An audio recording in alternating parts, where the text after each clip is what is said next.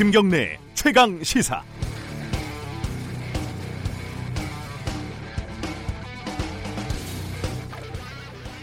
대통령이 자체 개혁을 주문한 지 하루 만에 검찰이 답을 내놨습니다. 내실 있게 수평적으로 소통하겠다. 뭐 이런 말들은 선언적인 레토릭이라고 보고요. 핵심은 특수부를 지검 세 곳만 남기고 없애겠다 이건데요. 아시다시피 특별한 내용은 아닙니다. 하루 만에 나온 걸 보면 알 수가 있죠. 오히려 거꾸로 보면은 세 개의 특수부를 더욱 강화하겠다라는 뜻으로 읽을 수도 있고요. 어, 여론에 부응하는 모습을 보여주면서 일부 조정하는 수준에서 개혁의 소나기를 피하겠다 이런 의도도 엿보입니다.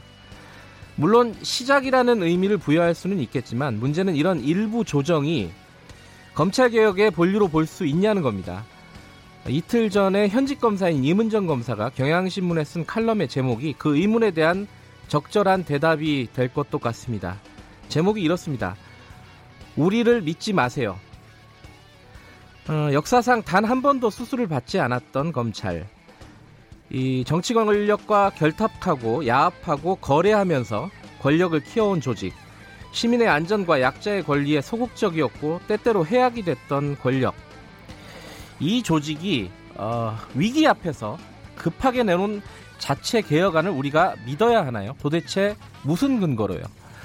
어, 정치적인 수사일 수도 있겠지만 검찰도 개혁의 주체라는 대통령의 말이 그래서 저는 조금 불편합니다. 10월 2일 화요일 김경래의 최강 시사 시작합니다. 김경래 최강 시사는 유튜브 라이브로도 함께 하고 계십니다. 들어와서 어, 참여해 주시고요. 샵 9730 어, 문자 기다립니다. 짧은 문자는 50원, 긴 문자는 100원입니다. 어, 스마트폰 애플리케이션 콩 이용하시면 무료로 참여하실 수 있습니다. 주요 뉴스 브리핑부터 시작하겠습니다. 고발뉴스 민동기 기자 나와 있습니다. 안녕하세요. 안녕하십니까. 어, 북미 협상 어, 개최가 합의가 됐네요. 그렇습니다. 네. 5일 실무 협상을 열기로 했는데요. 김정은 위원장과 트럼프 미국 대통령이 지난 6월 30일 판문점 회동에서 실무 협상을 재개하기로 합의를 했거든요. 네. 3개월 만입니다. 북한 최선희 외무성 1 부상이 실무 협상에 임할 준비가 되어 있다 이렇게 얘기를 했는데요. 다만 예비 접촉이라든가 실무 협상 개최 장소에 대해서는 언급을 하지 않았습니다. 네. 북측이 날짜를 공개를 했기 때문에 장소는 미국 쪽에서 발표를 하지 않겠느냐 이런 관측이 음, 나오고 장소는 있는데요. 안 정해졌군요. 아직. 그렇습니다. 예. 아직 그 안 정해졌지만 스웨덴과 같은 제3국에서 개최될 가능성이 음, 있는 것으로 네. 지금 전망이 되고 있습니다. 실무협상 대표로는 북측에선 김명길 외무성 순회대사가 지금 나올 것으로 보이고요. 미국에선 스티븐 비건 대북 정책 특별 대표가 나설 것으로 보입니다. 어제 밤에 갑자기 나온 소식입니다. 그 화성 연쇄 살인 사건 용의자가 범행을 일체 자백했다. 뭐 이런 얘기가 나왔죠. 네, 이모 씨가 범행을 자백을 했는데요. 예. 모두 아홉 건의 화성 사건 그리고 다른 다섯 건의 범행을 자신이 했다고 털어놨습니다. 네. 그 시인한 범행이 모두 14건이거든요. 근데 전체 화성 사건이 10건인데 한 건은 모방 범죄로 지금 판명이 났기 때문에 네. 화성 사건 9건 외에도 5건이 더 많습니다. 음. 이모 씨는 화성 사건 전후에 일어난 3건의 미제 사건 범행도 인정을 했고요. 처제를 살해한 청주에서 어, 이 살해 사건 외에도 두 건의 추가 범행이 있었다는 사실도 털어놨습니다. 어. 경찰은 자백에 대한 신빙성을 확인하기 위해 당시 수사 기록을 살펴보고 있는데요. 범행을 자백을 했더라도 검증 과정이 필요하다는 게 경찰의 입장입니다. 그렇죠. 예. 어, 이게 미스테리가 이제 풀리는 것도 같습니다. 네. 제가 오프닝에서 말씀을 드렸지만 어제 검찰이 개혁안을 내놨습니다. 세개 검찰청을 제외하고요. 전국 특별수사부를 폐지하는 그런 내용의 개혁안입니다. 네. 문재인 대통령이 윤석열 검찰총장에게 개혁안을 만들라고 지시한 지 하루 만입니다. 개혁안은 크게 세 가지입니다.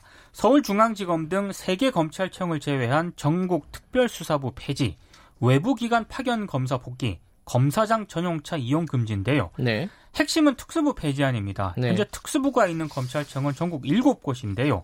만약에 대검 개혁안이 실행이 된다면 서울중앙지검과 아직 정해지지 않은 두 개 검찰청을 제외한 모두 네 곳의 특수부가 없어지게 됩니다.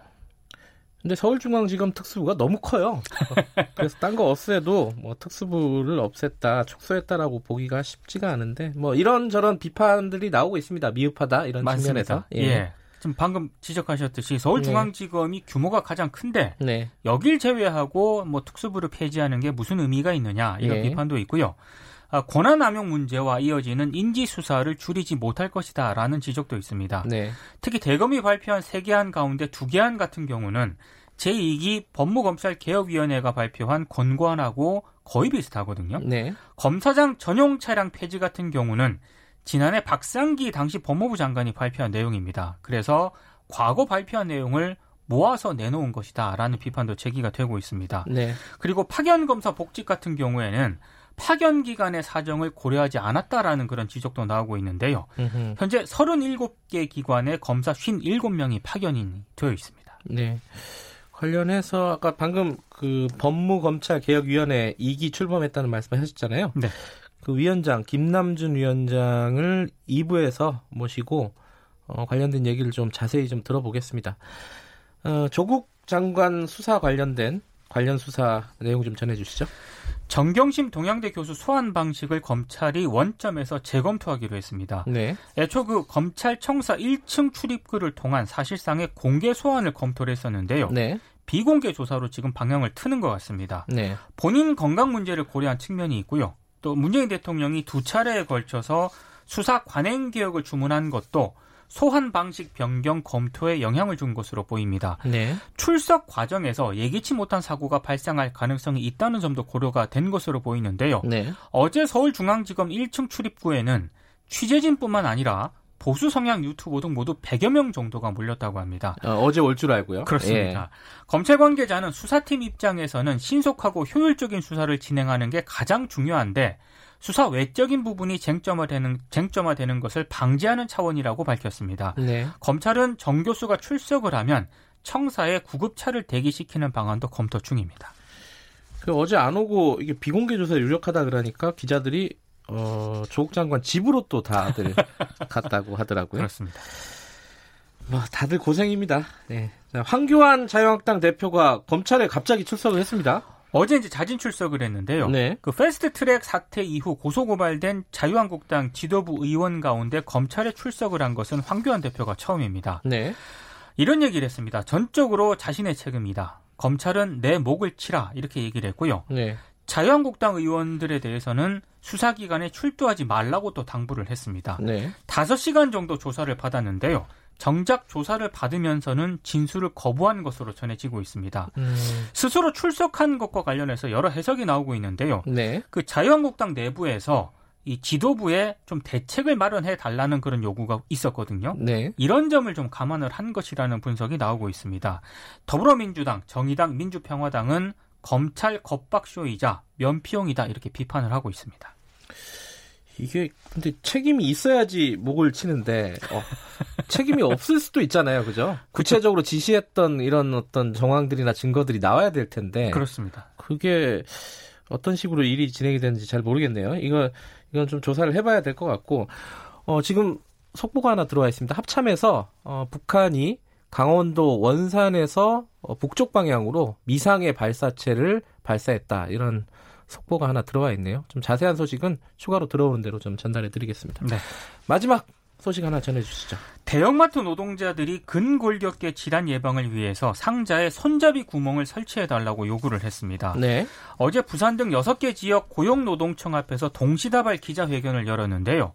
노동환경건강연구소가 지난해 6월 주요 네. 대형마트 노동자 5,177명을 대상으로 설문조사를 실시를 했거든요. 네. 56.3%가 근골격계 질환을 앓고 있고 69.3%는 병원 치료 경험이 있다고 답을 했습니다. 네. 이들은 평균 10kg, 최대 25kg에 달하는 무거운 상자를 하루 평균 300회 넘게 운반을 하고 있다고 아, 하는데요. 때 노조 주장은 상자에 그 손잡이 구멍을 뚫게 되지 않습니까? 예. 그러면 신체 부담을 10%에서 40% 정도는 줄일 음. 수 있다고 주장을 하고 있는데요. 이거는 좀 검토를 해봐야 될 사안인 예, 것 같습니다. 되게 의미 있네요. 그렇죠? 그렇습니다. 예. 예. 전에그 대형마트 계산하는 노동자들 네네. 의자를 갖다 달라 그렇죠. 뭐 그런 요구랑 비슷한데 그것만 작은 변화만 있어도 건강에 굉장히 도움이 된다 이런 거잖아요. 그렇습니다. 어, 요거는 한번 좀 진지하게 논의를 해볼 필요가 있겠습니다. 네. 오늘 말씀 감사합니다. 고맙습니다. 뉴스 브리핑 고발 뉴스 민동기 기자였습니다. 김경래 최강 시사 듣고 계신 지금 시각은 7시 35분입니다.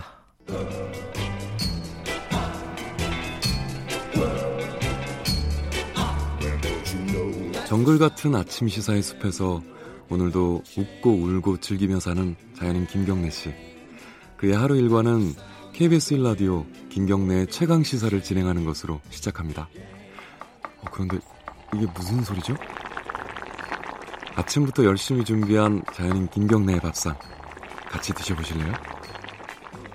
후회 없는 아침 건강한 시사 김경래의 최강 시사 네, 어, 건강한 시사 김경래 최강 시사 듣고 계십니다.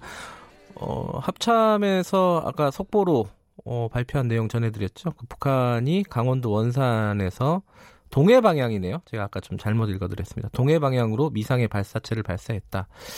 아, 그 추가적인 내용은 아직 좀 들어온 내용은 없고요. 들어오는 대로 좀 전달을 해드리겠습니다. 어, 일부에서는요, 어, 간첩 사건 얘기 좀 해보겠습니다. 이 이건 많이들 이제 아시는 내용이죠. 이 과거 정부에서 특히 권위주의 정부에서 간첩 사건이 조작이 많이 됐었고 거기 그 과정에서 고문 뭐 이런 것들이 많이 있었습니다. 피해자들도 많고요. 평생을 그 후유증으로 시달린 분들이 굉장히 많습니다.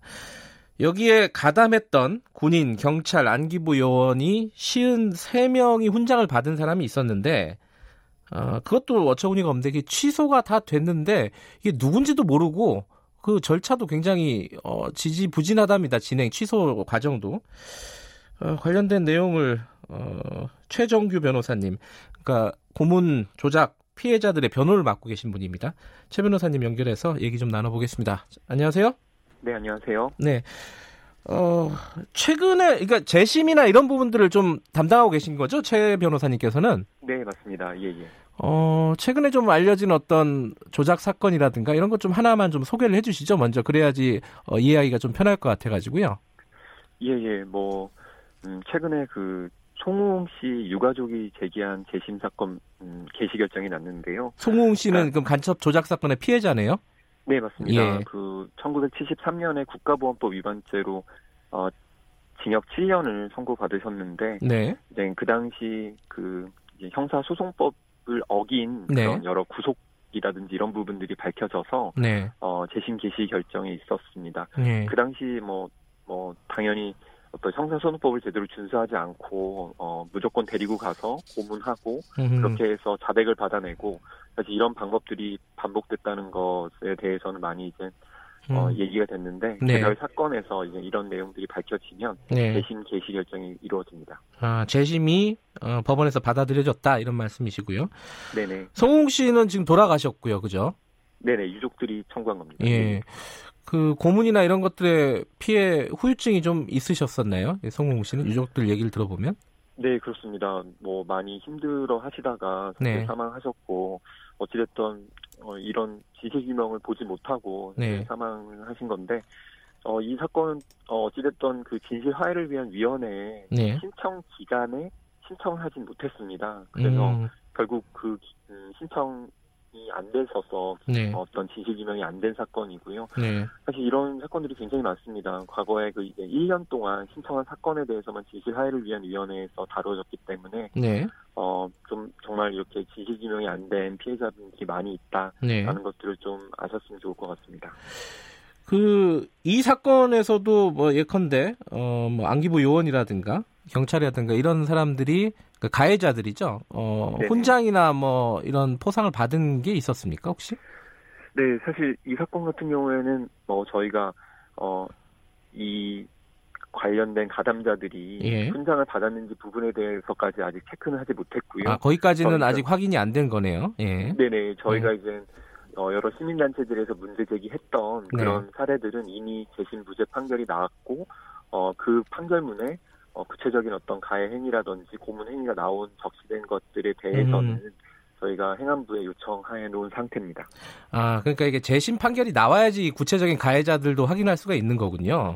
예, 보통 일반 사건들은 네. 그렇습니다. 뭐 사실 저희가 뭐 개별 사건에서 또 개별 피해자가 있고 네. 또 그에 따른 가해자가 있기 때문에 그런 여러 가지 뭐 시민단체에서 문제 제기할 때 그냥 뭐 당사자들의 이야기만 듣고 뭐 이렇게 문제 제기하는 것이 아니라 네. 여러 것들을 다 확인하고 나서 객관적으로 확인된 것들에 대해서 요청을 하고 있습니다. 근데 지금까지 그런 가해자들이 받았던 훈장 그러니까 시은 3명이 훈장을 받았는데 이 사람들은 다 취소가 됐다고 지금 뉴스에 나오고 있습니다.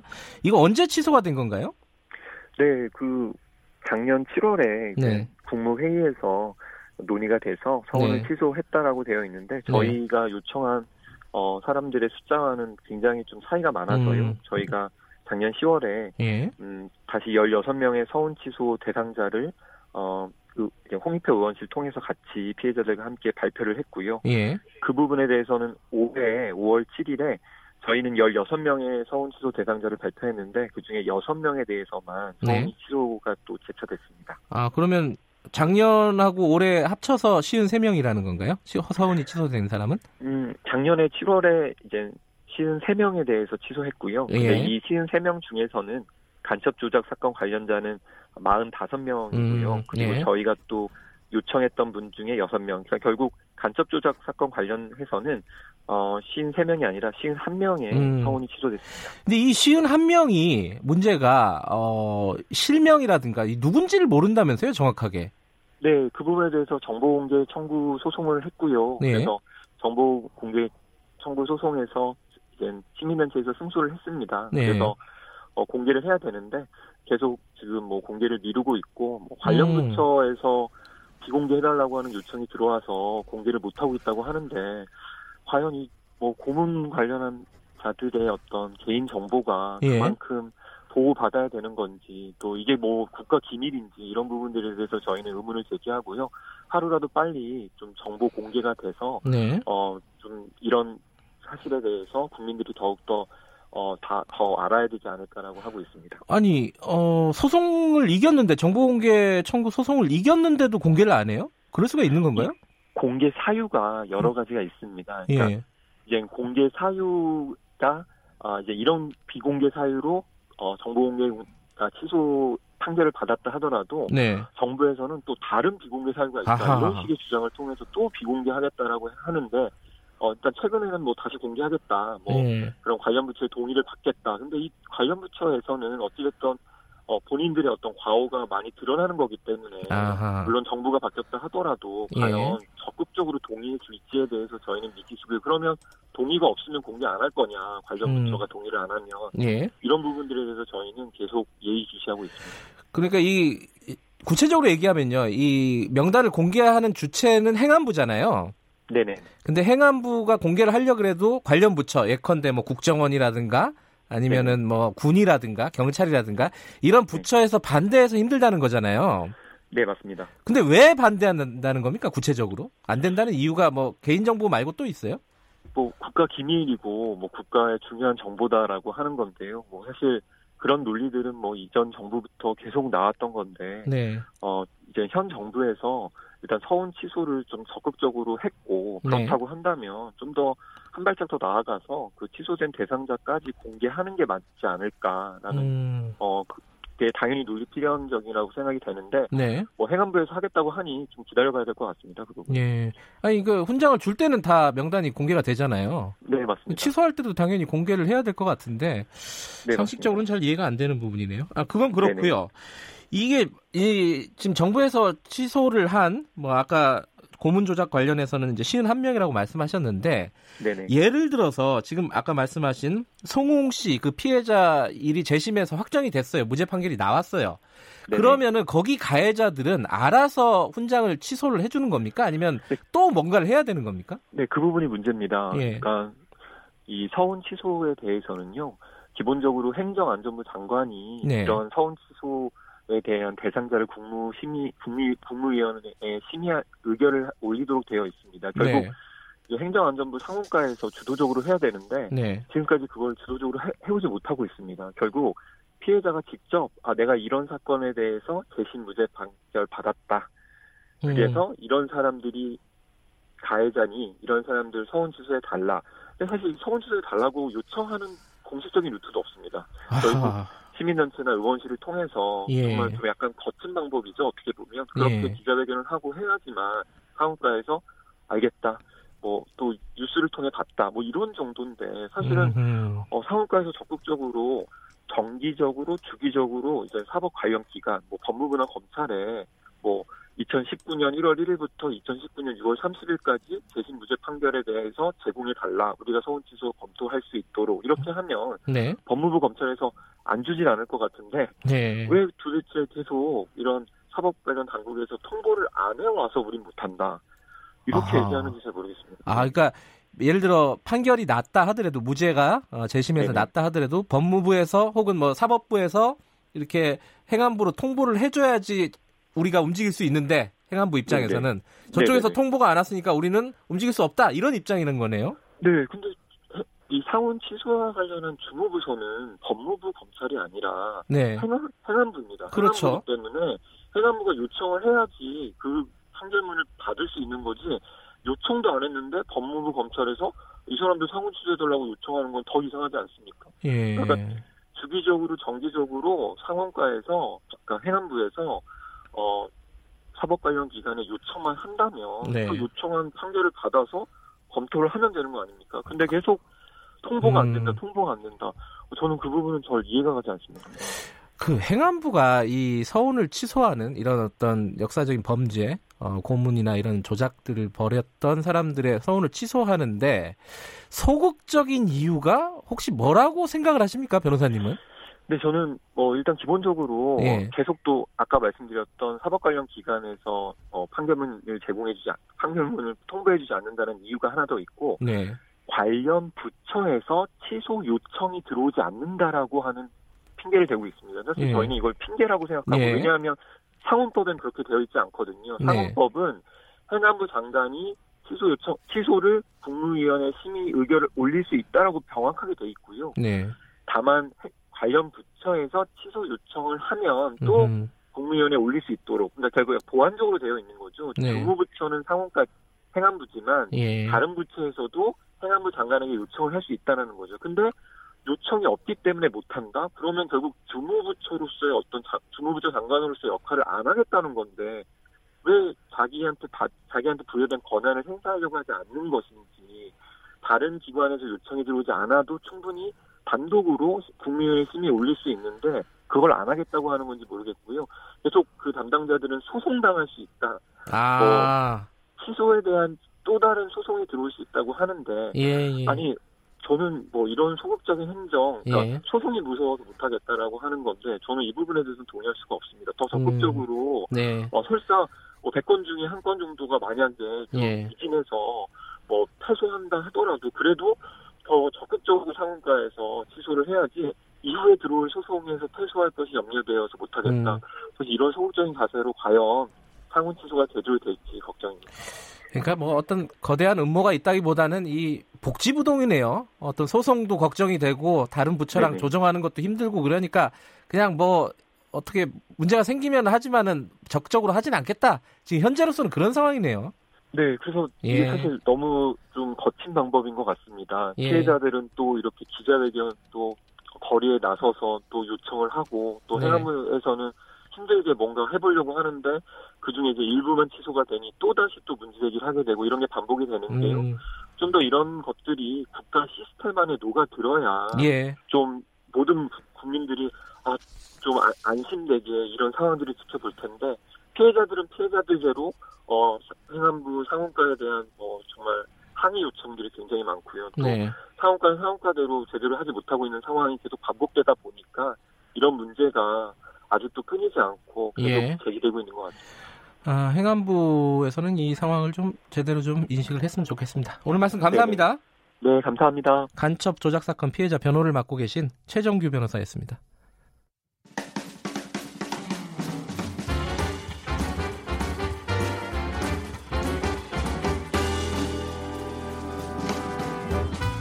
여러분의 아침을 책임집니다. 김경래의 최강 시사. 최강 스포츠 KBS 스포츠 취재부 김기범 기자 나와 있습니다. 안녕하세요. 네, 안녕하세요. 어, 이걸 어떻게 봐야 되나요? 골은 넣는데 네. 경기는 엉망이었네요. 이, 그렇습니다. 뭐, 손흥민 선수. 예, 그래도, 소식 좀 전해주세요. 그래도 좋은 소식이라고 저는 하겠습니다. 네, 손흥민 선수가 골 넣으면 됩니다. 자, 유럽 챔피언스리그 경기였는데요. 예. 토트넘과 바이에른 미넨. 바이에른 미넨 굉장히 독일에서 최강 팀으로 군림하고 있는 아, 세계 최고의 팀 예. 가운데 하나고요. 그 팀을 상대로 손흥민 선수가 멋지게 활약한 건 맞고 전반 12분에 그 오른발 강력한 슈팅으로 선제망을 갈랐습니다. 예. 그 바이에른 뮌헨의 세계적인 독일 골키퍼인 노이어 골키퍼도 손을 댈 수 없는 최고의 슛이었는데요. 자, 요 한 골을 넣고 토트넘은 거의 무너졌어요. 그래서 7대 2로 졌는데요. 예. 그 손흥민 선수는 시즌 세 번째 골입니다. 예. 그래서 유럽 챔피언스 리그에서도 또 골을 넣었다는 게 굉장히 좀 의미가 있었는데 너무 많이 졌어요. 7대 2. 7대 2면은 이게 네. 프로 아니 국가 어떤 그 이게 인류 팀들의 경기가 이럴, 이럴 그렇죠. 수가 있나요? 유럽 빅리그 팀끼리의 대결에서는 예. 좀처럼 나올 수 없는 7골을 허용했다는 거에서 예. 최근 토트넘 경기력이 좋지 않다라는 비판이 많았는데 음. 그걸 응축해서 보여준 경기라고 볼 수 있고 저는 그 생각이 났습니다. 예전에 저기 브라질 월드컵 때 브라질이 홈에서 준결승전 독일과의 경기에서 일곱 골 내준 적이 있거든요. 아, 그래요? 네. 그 경기가 생각날 정도로 독일 바이에른 미넨의 그 골 폭격이 아주 아... 무서울 정도였고 토트넘은 큰일 났습니다. 지금 조별 챔피언스리그 조별 리그인데 네. 1무 1패라서 최하위로 지금 밀렸고요. 으흠. 이렇게 되면 16강 진출 장담할 수가 없는 빨간불. 작년에 아하. 그러니까 지난 시즌 준우승 팀 아닙니까? 예. 챔피언스리그. 토트넘이 리그에서도 지금 굉장히 한마디로 죽을 쓰고 있고 챔피언스 리그에서도 좋지 않아가지고 이 양대 축이 무너지면 토트넘은 시즌 중반에 살아날 길이 없거든요. 그래서 음. 이 무엇보다 챔피언스 리그 본선 그 16강 진출 이거에 좀 사활을 걸어야 될 텐데 손흥민 선수는 잘하는데 나머지 선수들이 좀 문제가 있다. 이렇게 보여지고 있습니다. 잘 추스려서 어, 16강 가야지 우리가 또 손흥민 선수 계속 그렇죠. 보지 않겠습니까? 예. 야구 소식 좀 알아보죠. 1위가 결정이 됐습니다, 어제. 네, 이게 이렇게 말씀드릴 수 있습니다. 프로야구 사상 가장 극적인 정규 시즌 우승 두산이 아, 해냈습니다. 네. 얼마나 극적이었냐면요. 그 어제 마지막 한 경기에서 승부가 결정되는 거였잖아요. 예. 이기면 우승, 이기지 못하면 2위입니다. 예. 그 상황에서 NC와 만났는데 이 NC가 내일 그 와일드 카드 그 포스트 시즌 첫 번째 경기죠. LG와 예. 경기가 있어요. 그렇기 아. 때문에 어제 경기에서는 좀 쉬어가는 주전 선수들을 좀 뺄 것 같았는데 대거 기용을 했고요. 최선을 다했군요. 네. 예. 그러니까 NC의 포수 양의지가 있잖아요. 예. 양의지 선수가 두산에서 NC로 지난 시즌 이적한 이적한 선수인데 이또 양의지 선수가 또 얄궂게 엄청난 활약을 보이면서 어. 그 8회까지 5대 2로 앞섰어 NC가 거의 경기가 끝나는 그렇죠. 상황이었네요. 8회까지 5대 2로 음. 앞서면서 그 중계 방송에서 그 두산의 우승 확률을 실시간 데이터 분석을 했는데 한 8%인가 나왔습니다. 이렇게 되면 거의 물 건너갔다라는 예. 거였는데 아, 좀 8회 기적적으로 5대 5 동점을 만들었고요. 그 다음에 9회 말에 박세혁 선수가 끝내기 안타를 쳤습니다. 대단하네요. 그래서 예. 정말 극적으로 이 박세혁 선수가 또 얄궂은 것이 양의지 선수를 대신해서 포수를 보고 있는 두산에 여러 가지로 좀 재밌는 구성이 굉장히 재밌는 예. 경기였다고 볼 수 있고요. 어제 포스트 시즌 경기 아니었는데 거의 포스트 시즌 경기처럼 재밌는 경기였고 네. 이렇게 되면서 두산이 5년 연속 그러니까 한국 시리즈 직행을 하면서 한국 시리즈에 5년 연속 서게 되는 두산에 네. 어떻게 보면 두산 왕조 시대라고 할 수 있는 그런 단면을 또 한번 보여줬습니다. 음흠. 자 일단 어제 SK 팬들이 굉장히 많이 이 두산과 NC의 경기를 아, 직관하러 가셨어요. 그래요? 네, SK 중계, 팬들이 중계 방송에 잡힌 그 SK 팬들의 유니폼 굉장히 많았고요. NC 응원했겠네요. 그렇죠. NC가 저 득점 올릴 때마다 환호하고 좋아했는데 예. 결국에는 좀그 SK 팬들 입장에서 굉장히 안타까운 너무나 안타까운 경기가 됐습니다. 두산 팬들에게는 너무나 기쁜 경기였고요. 이제 예. 두산은 한국 시리즈 갔고 내일부터 NC와 LG가 포스트 시즌 첫 경기 와일드카드 결정전을 예, 시작하게 됩니다. 1년 다 갑니다. 지금 포스트 시즌 시작하고. 네. 김비오 선수 골프 네. 어, 징계가 좀 너무 과하다라는 얘기 있어요. 간단하게 좀 알려주시죠. 네, 김비오 선수가 골프 경기 국내 대회에서 가운데 손가락 욕을 해가지고 예. 갤러리들에게 그래서 징계위원회가 열렸는데요. 어제 징계위원회에 김비오 선수가 직접 출석을 해가지고 그 취재진 앞에서 기자회견을 하면서 무릎을 꿇고 사과했습니다. 아, 진짜요? 예, 굉장히 좀 음... 진실성 있는 사과를 했고 눈물을 흘리면서 사과를 했는데 그렇지만 상벌위원회가 굉장히 그 엄격한 잣대를 들이대면서 3년 자격 정지에 3년? 천만 원 벌금인데요. 그 에티켓 위반과 부적절한 행위로 품위 손상을 했고 한국 프로골프협회의 명예를 훼손했다 이러면 3년의 허... 자격정지인데 이거 굉장히 큰 예. 전례 없는 그 징계라서 너무 무거운 거 아니냐 우발적 음. 사건인데 이런 비판도 있습니다. 국회가 좀 배워야 될 것 같기도 하고. 네. 자 여기까지 듣겠습니다. 고맙습니다. 고맙습니다. 스포츠 취재부 김기범 기자였고요. 김경래 최강시사 1부는 여기까지 하고요. 잠시 후 뉴스 듣고 8시 5분에 2부로 돌아옵니다.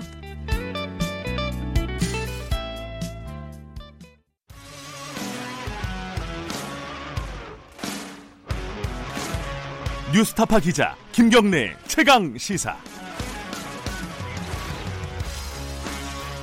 김경래 최강 시사 2부 시작하겠습니다. 아, 1부에서 예고를 해드린 대로 2기 어, 법무검찰 개혁위원회가 출범을 했죠. 음, 검찰 개혁의 큰 그림을 그리는 조직인데 어제 이제 검찰에서 내놓은 어, 뭐 1차적인 개혁안에 대한 평가도 있고요. 그리고 앞으로 겸, 검찰개혁 지금 국민적인 관심이 굉장히 높은데 어떻게 해야 되는 건지 핵심이 무엇인지 어, 이런 부분들을 좀 여쭤볼 필요가 있겠습니다. 그래서 오늘 법무검찰개혁위원회 2기 김남준 위원장을 스튜디오에 직접 모셨습니다. 안녕하세요. 예, 안녕하십니까. 좀 어깨가 무거우시죠? 아, 예, 그렇습니다. 이게 어, 그 말씀부터 여쭤본 게 사실은 검찰 개혁이라는 게 지금까지 성공해 본 전례가 없지 않습니까? 예, 그렇습니다. 근데 예. 이런 어떤 검찰 개혁을 위한 조직들은 계속 만들어요. 이번에 이제 어, 문재인 정부 들어와서 2기인데 법무검찰 개혁위원회 뭐랄까요 성공을 하실 수 있겠습니까? 뭐 이게 약간 뭐 뭐랄까요 뭐 느낌을 여쭤보는 건데 어떻습니까? 처음에 회의해 보시고 반응을 보니까 예, 그 쉬운 일은 아닙니다. 예. 국민들의 관심이 많이 필요한 부분입니다. 예. 제가 참여정부 때 그 정책 장관 정책 보좌관 했었고 네.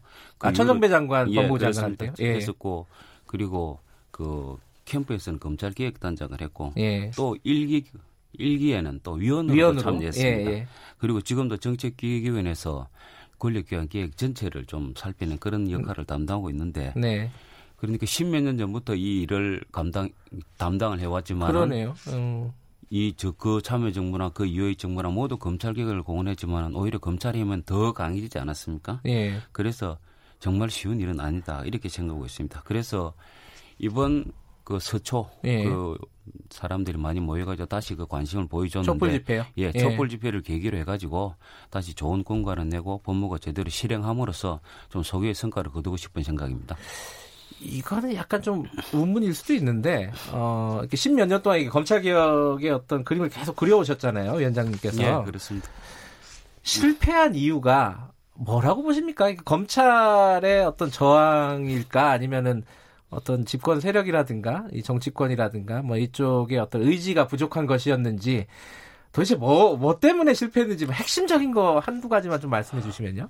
처음에 정, 정치인들이 이제 예. 어쨌든 권력 집단이 정권을 잡을 때는 권력 개혁 개혁 이야기 하는데 예. 이 검찰이라는 조직이 워낙 많은 권한을 가지고 있기 때문에 한 번 이용을 하기 시작하면 그 이용하려는 유혹에서 벗어나지를 못합니다. 아. 그래서 정치 검찰을 하는 것이죠. 그런데 지금은 그런 수준을 넘어서 가지고 예. 이 정치 검찰한 그 검찰이 원래 정치 권력과 거래를 해가면서 예. 자기의 권력을 점점 강화, 강화해 나가는 그런 단계이기 때문에 과거보다 더 어려워진 것 같습니다. 더 어려워졌다? 예. 아 그래요. 좀 강론으로 좀 여쭤보겠습니다. 어제 어, 검찰이 이제 대통령이 주문을 했고요. 개혁안을 먼저 주문을 했고 검찰이 거기에 대한 답을 내놨습니다. 뭐 특수부 다른 건 좀 제쳐두더라도 특수부를 대폭 축소하겠다는 게 검찰의 입장입니다. 뭐 세 개 직원만 남기고. 근데 그게 이제 검찰 개혁위원회에서 위원장님이 계신 위원회에서 어, 내놓은 권고안하고 맥은 같은 얘기예요. 예. 어제 검찰이 내놓은 안을 평가를 하신다면 어떻습니까? 제대로 된 답이라고 보세요? 일단 아주 신속하게 내놓았습니다. 네. 예. 그래서 그 점은 뭐 긍정적으로 평가를 하는데 보면? 예. 예. 그 검찰 개혁에 대해서 일단 자세를 보이는구나 그런 느낌이 있습니다. 네. 다만 그 실제 운영 과정에서는 어떻게 해야 되느냐 그런 점을 살펴야 될 것 같습니다. 네. 그러니까 지금 특수수사들은 사실은 거의 서울중앙지검에 집중되어 있고 다른 지역에서는 특수수사라는 게 상당히 줄어들어 있는 그런 상황입니다. 네. 그런데 형식적으로 그렇게 한 부분이 있는가 하는 부분이 이제 네. 느껴지고 네. 그리고 형사부를 실제로 특수부처럼 운영할 수도 있는 것이고. 아, 특수부를 줄인다고 해놓고. 해놓고. 예. 예. 그런 부분도 문제가 있을 수 있는 것이고 또 비직적 기구를 신설해서 특별 팀을 만들어 또 특수 수사를 해버릴 수도 있는 그런 상황도 있습니다. 아. 그래서 실제 운영 과정이 어떻게 되느냐 하는 예. 부분하고 서울중앙지검의 특수부를 남겨놓는 다고 했는데 그걸 그대로 남겨놓는지 앞으로 또 좀 줄이는지 예. 하는 그런 것도 살펴봐야 그 의지를 확인할 수 있을 것 같습니다. 어, 그게 이제 아까 말씀하신 부분 중에 특수부를 얼마나 줄이느냐는 이제 눈에 보일 거 아니에요. 예를 들어 예, 뭐 예. 중앙지검에 지금 특수 사부까지 있나요? 늘, 늘려가지고 사부까지 했죠. 늘렸죠. 예, 그거를 뭐 두 개로 줄인다든가 세 개로 줄인다든가 뭐 이러면 눈에는 보이는데 예. 예를 들어 형사부를 이름을 붙여놓고 특수 수사를 맡기면은 예. 사건 하나 하나를 다 외부에서 감시할 수는 없잖아요. 예, 그렇습니다. 예, 조직 운영 어떻게 하는지 알 수가 없는 것이죠. 어떻게 해요? 그러면 어떻게 감시하고 이거를 뭐 제대로 실제로? 사건을 그렇게 어떤 사건을 가지고 수사를 하고 있는가를 살펴보면 되는 것이죠. 그거 이제 법무부가 예. 그런 권한이 있습니까? 법무 그럼 실제 언론에서도 금방 알 수 있는 그런 내용들이죠. 네. 어느 형사부에도 실제로 어떤 사건을 하고 있더라 하는 걸 알수 음. 있는 거니까요. 뭐 추가적인 어떤 감시하고 운영을 어떻게 하는지 좀 볼 필요는 있다. 예, 그렇습니다. 예. 근데 이게 하나 좀 뭐랄까 궁금한 거는요. 이 문재인 정부가 사실 특수부를 좀 늘리는데 뭐라고 할까요? 역할을 좀 한 게 아니냐. 처음에 이제 어 특수부 그뭐 지금의 문제를 어 자초한 거 아니냐. 뭐 이런 비판도 있습니다. 애초에 적폐 수사 같은 거 할 때 이 특수부가 다 거의 전담하다시피 하지 않았습니까? 이건 어떻게 보세요? 그래서 뭐 의도를 가지고 일부러 그런 것은 아닌 것이라고 생각하는데 네. 결국 외부적인 객관적인 상황 때문에 결국 뭐 사법농단 사태까지 터지면서 그 문제를 처리해 위해 가지고 오히려 검찰의 그 특수부 수사 기능이 훨씬 더 늘어버렸죠. 예. 그래서 제 생각에는 처음부터 그런 그 어려움을 감수하고서라도 네. 검찰에 그렇게 의존하는 것은 옳지 않았다. 음. 결, 과적으로 좀 이런 문제가 더 생기지 않는가 그렇게 생각합니다. 결과적으로는요. 예. 예. 근데 이게 또 뭐 오비기락일 수는 있지만은 지금 뭐 특수부를 줄인다 이런 뭐 얘기들 검찰 개혁안 내놔라 뭐 이런 얘기들이 예. 조국 장관 수사랑 이렇게 막 물려 있단 말이에요 지금. 예. 그리고 오해를 사기도 쉽다. 그래서 검찰개혁위원회도 이 부분에 대해서 고민이 좀 많으실 것 같다는 생각도 들어요. 어떻게 보세요? 검찰개혁위원회는 독자적 자율적 조직이고 예. 일반 민간인들이 대, 주축이 네. 된 그런 위원회이기 때문에 예. 그 점에 대해서는 고려하지 않고 네. 권고를 할 생각입니다. 예.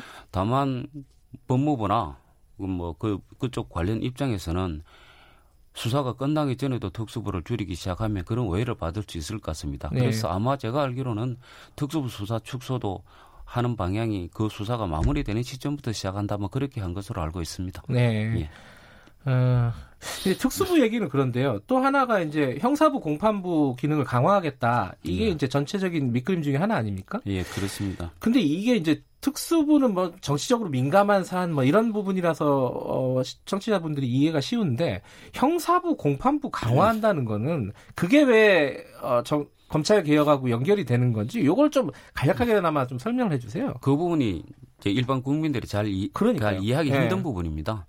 그러니까 원래 검사의 역할이 무엇인가를 좀 살펴봐야 됩니다. 예. 그러니까 우리나라 국민들은 원래 검사가 어, 정치인들이나 고위공직자 잡는 그런 수사를 하는 기관을 알고 있지 않습니까? 그런데 원래 검사는 경찰이 수사하는 것의 위법한가 통제하고 음. 그다음 이 사건을 공소를 유지하는 게 나은가 제기 유지하는 게 나은가 아니면 나은가 하는 그런 법률가적 역할을 하는 게 중심입니다. 그런데 우리나라는 그게 거꾸로 역전이 돼 있어 가지고 예. 형사 공판부가 오히려 훨씬 더 약화돼 있는 상황입니다. 음. 그래서 검사 본연의 업무를 할 수 있도록 네. 즉 형사 공판부를 강화하는 게 아니라 형사 공판부로 조직 운영의 무게 중심을 이동시키자는 그런 이야기입니다. 음. 원래 그것이 그 검사들이 하는 일이라고 봐야 맞는 네. 것이죠. 근데 지금 어 특수부를 일부 축소한다라는 얘기도 그렇고 패스트 트랙에 올라가 있는 어 검경 수사권 조정안도 마찬가지인데요. 특수부를 다 남겨놓는다는 걸 전제로 해서 다 지금 그림을 그리고 있습니다. 예, 그렇습니다. 어, 특수부를 없애면 안 되는 건가요? 예컨대 이제 수사권을 검찰이 상당 부분 어, 포기하고 어, 아까 말씀하신 본연의 업무로 돌아가면 안 되는 건가요? 지금은?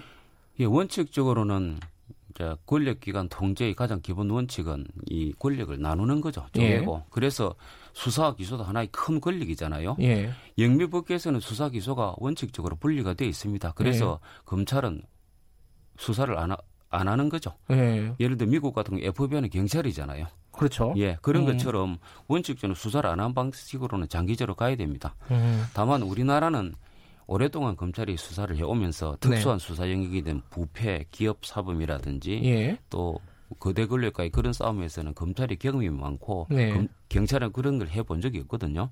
그래서 음. 어느 정도 수준에서는 이 어느 정도 기간까지는 네. 적어도 검찰이 그런 수사를 좀 해야 된다 하는 그런 것이 이번 수사권 조정안 패스트에 올라 있는 그리고 음흠. 과거에 그 정부와 그 합의문 쓰지 않았습니까? 그게 반영돼 있는 내용입니다. 아, 그러면 경찰이 말씀하시는 걸 보면은 장기적으로는 어, 검찰의 수사권을 전면적으로 폐지하는 방법도 고려를 해봐야 되는데 예. 지금으로서는 경찰이 준비가 안 돼 있다 이렇게 보시는 건가요? 그러니까 경찰이 수사 능력이 함량되는 그런 부분도 앞으로 더 봐야 될 것입니다. 그래서 음. 장기적으로는 수사와 기소 분리를 가는 것이 저는 개인적으로 옳다고 생각하고 있습니다. 아. 근데 이제 일반 사람들이요, 뭐 그건 정치인들도 마찬가지고 누구나 그런데 무슨 사건을 고발하거나 예. 뭐 진정을 하거나 뭐 이럴 때요. 네. 검찰에 가려는 속성이 있어요. 경찰로 잘 안 가고 이 중요한 사건이면은 검찰에 가다 가서 이제 저 중앙지검에 이렇게 고발하고 이런 이러는 경향들이 있습니다. 예. 그 국민들의 정서가 아직은 이제 수사 능력이라든가 뭐 이런 부분에 대해서 경찰보다는 검찰을 신뢰를 한다. 그런 부분에 한해서는 그렇게 볼 수도 있는 거 아닌가요? 지금 현재 지금까지는 그렇 사실이 그렇죠. 검찰이 네. 훨씬 더 권력이 강하고 또 사실 경찰이 취하게 된 부분이 과거에 좀 부패한 그런 측면도 있고 뭐 네. 청탁도 잘 당하고 그런 측면도 있다고 그러지 않았습니까? 예. 근데 수사권을 이제 낮은 수준으로 주니까 예. 오히려 경찰이 책임성이라든지 네. 그런 부분이 전혀 없어가지고 좀 이렇게 된 경향이 많으니까 네. 앞으로는 일정한 정도의 권한은 주고 사후에 책임을 엄격하게 묻는 방식으로 가야만 경찰의 수사권도 나아지고 네. 그렇기 때문에 지금 말한 그런 현상도 좀 나아질 것이라고 그렇게 생각됩니다. 음, 지금 그 패스트 트랙에 올라가 있는 건뭐 어, 국회에서 통과가 돼야지 되는 부분이고요. 지금 그, 그 위원회에서 검찰개혁위원회에서 논의하는 거는 이 법과는 별개로 법무부나 검찰 차원에서 자체적으로 어 뭔가 바꿀 수 있는 부분 이런 것들을 논의하는 건가요? 예, 그런 것이 일단 기본적으로 되는 것입니다. 예. 그러니까 제가 일기 법무 검찰개혁위원회 살 때는 아까 말씀드린 것처럼 수사권 조정이 안이 포함된 형사소수법 개정안 네. 그리고 공수처 법안 그런 네. 걸 성안해서 법무부의 공간은 그 역할을 했는데 그것이 네. 입법 과정에서 아직도 막혀 있고 그렇죠. 또 어떻게 될지도 모르는 상황 아니겠습니까? 뭐 정치 상황에 따라서는 그렇죠. 저는 돼야 된다고 예, 보는데 예, 예, 예. 그런데 그러다 보니까 실제 검찰 개혁이 내부적으로 이루어진 부분이 적어가지고 대통령령이나 그리고 법무부 령이 있거든요. 예. 그 령의 개정을 통해 가지고 신속하게 개혁이 가능한 그런 부분에 좀 상대적으로 더 집중하려고 합니다. 그러니까 검찰의 조직이나 네. 또는 뭐 어떤 문화 부분을 바꿀 수 있는 네. 내부적 할 수 있는 그런 부분에 일단 집중해서 단기적인 효과를 좀 발휘하게 된다 그렇게 생각하고 있습니다. 어, 위원회에서 첫 번째로 권고를 한 게 이제 특수부 축소라든가 뭐 이런 부분인데 예. 앞으로 어, 가장 주요하게 논의해야 될 위원회 안에서 논의해야 될 부분은 어떤 부분이라고 지금 그림을 그리고 계십니까? 그리고 근본적으로는 검사가 네. 그 검사 본연의 그 임무를 할 수 있도록 하도록 네. 어이 대통령이나 총리령 같은 걸 개정해 가지고 예. 하는 그런 문제인데 그 원래 검사가 형사부 공포법 강화 같은 데서 뭐 보이듯이 지금 너무 수사관들이 집중하고 있지 않습니까? 네. 근데 그런 부분을 이제 고치는 게 첫 번째로 이제 한 것이고 네. 어, 또 감찰 제도를 강화해 가지고 감찰 지금, 예. 예. 그래서 지금 대검 같은 경우는 그이 법무부와 대검의 감찰 시스템이 대검이 1차를 하고 그다음 예. 법무부는 2차 감찰을 하는 그런 형태인데 예. 그렇게 하다 보니까 실제로 법무부에서 대검의 감찰을 한 예가 거의 없습니다. 아 그래요. 예. 예. 음. 그래서 그런 부분을 그 교정해 가지고 내부에서 잘못을 저지르고도 그냥 사표만 받고 내보내는 그런 부분을 좀 고쳐야 되는 것도 앞으로 계획을 하고 있고 또 너무 상명하복 문화가 강합니다. 예. 검찰은 검사동일체 원칙이라는 것이 있는데 그 권력이 강한 집중되는 그 조직 속에서는 이 윗사람이 말하는 아랫사람이 전혀 저뭐 저항할 수 없는 그런 내용입니다. 네. 근데 이 제기가를 이 제기를 할 수 있도록 하는 그런 절차를 이제 이 만들어 놓았습니다만은 네. 제가 듣기로는 아마 이 절차를 만든 이후에 그 절차가 활용된 적이 한 번도 없다 그렇게 들었습니다. 아 그래요? 예, 그게 유명무실화 돼 있는 그런 절차입니다. 아... 그래서 이런 부분을 좀 고침으로써 상명하복 문화를 개선하는데 좀 기여해보자 그런 생각도 있습니다. 아, 일단 감찰 얘기 조금 구체적으로 여쭤보면요. 법무부 감찰이 뭐 거의 유명무실하다 이런 말씀하셨잖아요. 예, 그렇습니다. 그러면 법무부가 직접적으로 어, 검찰을 감찰할 수 있는 방안도 고려하고 계신 건가요? 예, 그렇습니다. 그래서 아. 2차적 감찰권을 1차적 감찰권으로 네. 바꾸는 되는지 물론 이, 이것은 뭐 규정 같은 것도 검토를 해보고 세부적인 논의는 필요하다. 예, 위원들 예, 예 위원들과 토론도 해봐야 되는 그런 부분이 예. 합니다만은 바로 그 감찰을 제대로 할 수 없기 때문에 이런 문제 계속 발생해서 감찰 제도 전반에 음. 대해서 살펴볼 생각입니다. 그래요. 그 그거는 검찰의 저항이 만만치가 않을 겁니다. 아마 어, 법무부가 검사들을 직접 감찰할 수 있는 어떤 권한을 예. 갖게 되면은 예. 그 부분에 대한 저항을 어떻게 돌파하실지 좀 궁금하네요. 좀 그 부분은 보관이 있으세요? 지금 어쨌든 검찰 네. 개혁의 그 시기고 하니까 예. 검찰에서도 자체비 이런 부분을 좀 성의를 가지고 네. 자기 잘못 자기 그 조직에 대개 또 고위층들이 그런 걸 네. 묻히는 부분이 많지 않습니까? 예. 해야만 국민적인 어떤 저 그 지지를 받을 수 있다 그렇게 생각합니다. 아 국민들이 어떤 목소리를 보내느냐에 따라서 달라질 수도 있다. 예. 그죠? 제일 네. 중요한 부분입니다. 그 부분이. 예. 아, 지금 좀 논란이 되고 있는 것 중에 하나가 연결되는 얘기인데요. 대검 감찰본부장 인사. 예. 그죠? 그리고 예. 뭐 이건 조금 다르지만 대검 사무국장 뭐 음. 실세 중에 하나죠. 실세 음. 요직 중에 하나인데 요거를 어 지금 법무부에서 네. 이제 인사를 하려고 하고 있습니다. 네. 이게 사실은 뭐 예컨대 뭐 사무국장 자리 같은 경우는 검찰총장이 거의 이제 좌지우지하는 자리였는데 이걸 대검에서 어, 이렇게 지금 임명하려고 하고 있다라는 뭐 검찰의 반발도 조금 나오고 있고요. 네. 어떤 방향에서 좀 이 인사가 이루어져야 된다라고 보고 계십니까? 결국 인사가 만사라는 그런 측면에서 본다면 결국 그 너무 이 검찰과 가깝거나 네. 하는 그런 사람 외에 좀 외부에서 임명하는 그런 특히 뭐 대검 감찰본부 같은 경우는 그렇게 돼야 될 것 같고 대검 사무국장 인사는 이제까지 문제가 어떤 특정직이 독식했던 그런 문제가 있다고 들었습니다. 음. 예, 그래서 지역이나 그런 부분 이제 네. 고려 없이 일반적인 어떤 원칙을 고려한 인사가 돼야 되지 않을까 그렇게 생각하고 있습니다. 감찰본부장 같은 경우는 지금 법적으로 비검찰, 그러니까 검찰 출신이 아닌 사람도 임명이 가능한 겁니까? 네, 그렇게 알고 있습니다. 어, 예. 그래, 근데 현실적으로 그렇게 되어, 돼본 적이 있나요? 현실적으로 뭐 검찰 출신이 거의 대부분 임명이 되어 온 것으로 알고 음, 있습니다. 이 부분에 대한 논의도 위원회에서 하게 되나요? 인사에 관련된 논의도? 특정인을 어떻게 하는 어, 방식보다는 예. 를 들어 어떤 원칙 하에서 해라 하는 예. 그런 권고 정도는 가능할 것으로 보고 있습니다. 예. 지금 논란이 되고 있는 것 중에 하나가 어, 피의사실 공보 준칙입니다. 이 피의사실 공표라든가 피의사실 유출 요 부분이 논란이 되고 있고 지금 어, 여권이나 이쪽에서 강하게 문제 제기를 하고 있습니다. 이 부분은 뭐 사실은 예전부터 추진해 오던 얘기긴 하지만은 네, 그렇죠. 위원회에서는 어떤 식으로 지금 이 부분을 좀 풀어나가실 계획이십니까? 아직까지 이제 1회 회의회기 때문에 이 부분이 의제에 올라 있지도 않은데 아? 예. 앞으로는 의제에 올려야 할 내용으로 생각은 하고 있습니다. 예. 다만 이 부분은 이 국민의 알 권리하고 네. 또 무죄 추정의 원칙이 충돌하는 그런 지점이 돼 가지고 예. 좀 고민스러운 부분이 있습니다. 예. 그래서 이 피사실 공표가 뭐 형사적으로 문제되는 것 외에 수사 관 행상 왜 문제가 되느냐면 네. 여론을 이용해서 수사 진행의 정당성을 확보를 해버리고 네. 그리고 결국은 그런 수많은 여론을 통해서 재판 결과까지도 좀 유리하게 이끌려고 하는 음흠. 그런 목적이 있는 거거든요. 네. 그래서 국민의 알 권리 차원에서는 또한 어느 정도 수준, 수준에서 알아야 되는데 네. 지금 문제는 아예 구체적으로 뭐 어떤 사실관계 같은 까지도 네. 뭐 보도돼 버리고 그런 경우가 많지 않습니까? 네. 그래서 그 선, 즉 일반적인 선 이상은 넘지 않도록 네. 하는 그런 방식으로 비사실 공표를 정리하는 게 맞지 않을까 생각하고 음. 있습니다. 역시 이 부분도 좀 더 논의가 필요한 부분입니다. 이기 위원회 임기가 정해져 있나요? 원칙적으로는 1년입니다. 1년이요? 그런데 실제 초기에 아무래도 많은 계획 과제를 다루어서 초기에 집중해서 좀 활동할 음. 생각입니다. 어, 이것도 좀 어려운 질문인데요. 2934님 청취자분이 이런 말씀 물어보셨어요. 어, 위원회 이제 활동을 쭉 진행을 하시면서 이 검찰 개혁이 이번에는 어, 성공을 했다, 실패를 했다 이런 어떤 판단을 하실 거 아니겠습니까? 성공을 만약에 얘기하신다면은 뭘 해야지 성공했다고 볼 수 있겠습니까? 지금 2기는.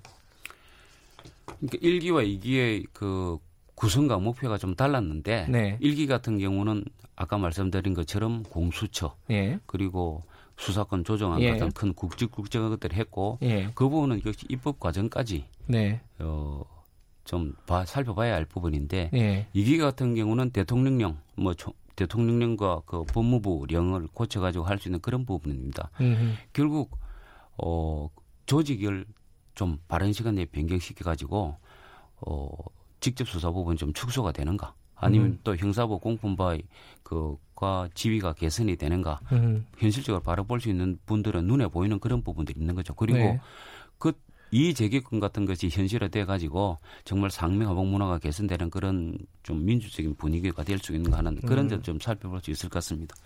이재기 관련해서는 구체적으로는 어떤 방법이 있으신가요? 지금 유명무실하다고 하셨잖아요. 예, 예. 아무도 이용하지 않는다, 예. 활용하지 않는다. 예. 어떤 방법이 있어요? 이걸 활성화시킬 만한? 실제 이재기권이라는 게 신설이 되고 그 절차를 구체화하는 것이 만들어졌습니다. 예. 이그 대금 계획위에서도 만들고 예. 했는데 그 내용 중에 가장 큰 문제가 뭐냐 하면 상사와 그러니까 부하 직원이라고 해야 예. 되겠죠.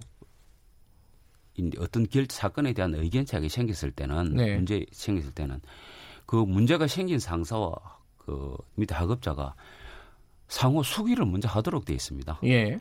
그런데 상하 권력 기관이 그 권력 관계가 강한 데서 수기를 한다 그러면 네. 그 부분은 이 제기 사실상 하지 말라는 이야기거든요. 음. 그래서 그런 부분 같은 것들을 좀 더 다시 구체화해 가지고 네. 아까 말씀드린 그런 좀 수기 절차 같은 건 없이 자, 하는 방향으로 봐야 되지 않을까 고쳐야 되지 음. 않을까 생각합니다. 구체적으로 좀 논의는 필요한 부분인 것 같고요. 네, 그렇습니다.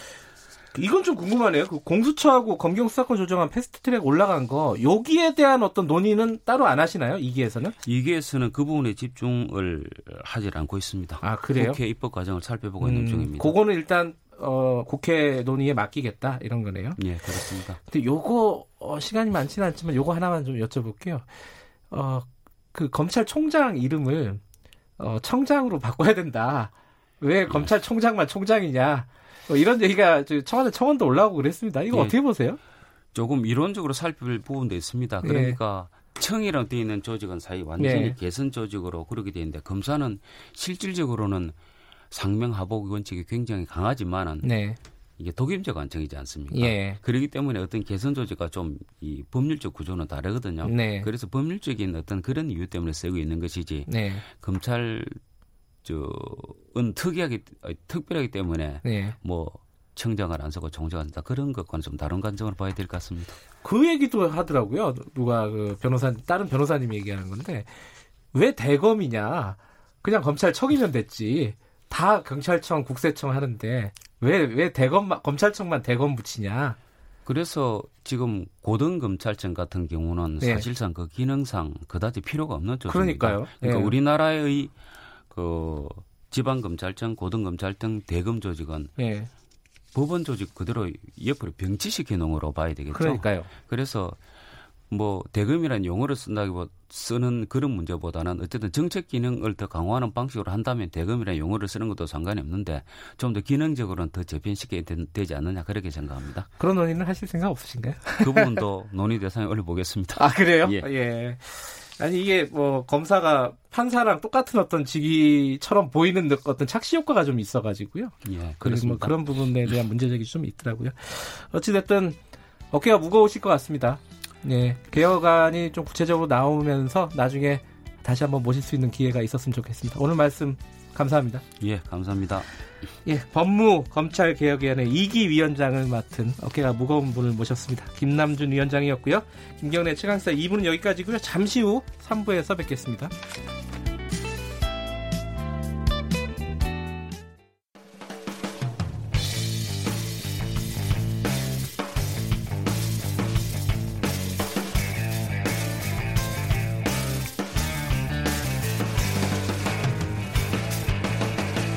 김경래의 최강 시사.